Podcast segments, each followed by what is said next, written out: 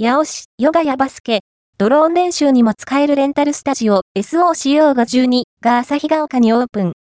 八尾市旭ヶ丘、関西スーパー近くに、レンタルスタジオ SOCO52 がオープンします。画像は、情報提供者様より、壁面全面鏡や、備品としてバレエレッスンバーが付いていたり、ダンスやバレエのレッスンにも最適。その他卓球、武道、バスケなどのスポーツ関係はもちろん、演劇の練習やドローン練習、ワークショップなど、幅広く利用できそうですね。5月末までは、オープン記念として、1時間2500円のところを、1時間2000円で利用できます。画像は、情報提供者様より、もうすぐ春、そして新年度が始まります。まあ新しいスタジオで、何か、新しいこと始めてみませんか？匿名希望様、情報提供、画像提供ありがとうございました。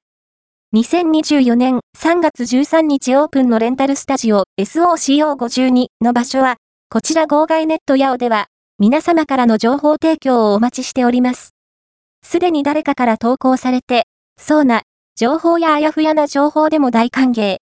情報提供はこちらからお願いします。